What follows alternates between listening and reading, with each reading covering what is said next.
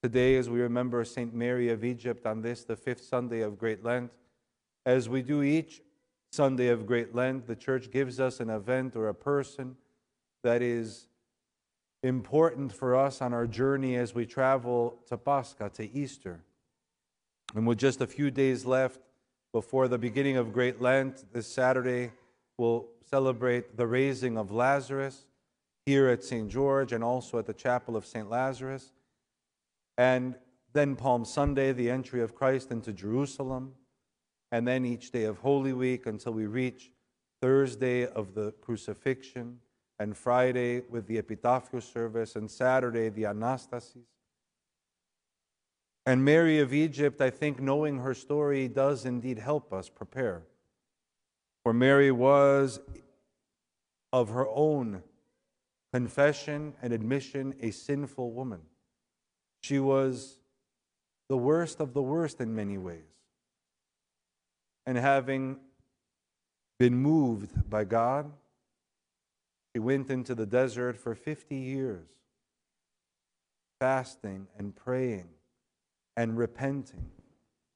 And we know that she became of the greatest of saints. It's comforting to know that no matter how awful we think we have been in our lives, we see today in the life of St. Mary that redemption and repentance is offered to all of us. No matter how awful we think at times we have been, no matter how far we think we have fallen, God awaits us with open arms. The other thing is that, especially these days leading to Holy Week and Easter, we also have an opportunity, like Mary of Egypt, to get away from all the noise and the troubles and the stress and to go into our own desert, even if that means symbolically and spiritually, and to prepare to celebrate the Lord's resurrection. Perhaps we haven't yet started fasting, and it's never too late.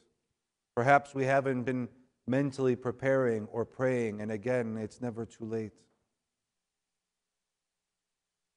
We start today by leaving the world behind. In the liturgy right before the great entrance, we hear, Let us who, let us who represent the cherubim sing the, the thrice holy hymn, leaving aside all worldly cares, that we may receive the King of all. Alleluia.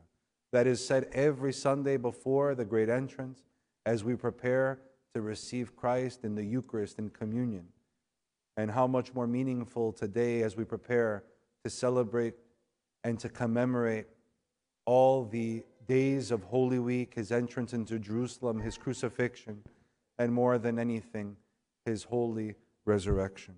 May this year be the most authentic of ever. May it move us, may it bring us joy, may it solve our problems, and of course, may it allow us to focus on him and the other important things in life more than the little stuff.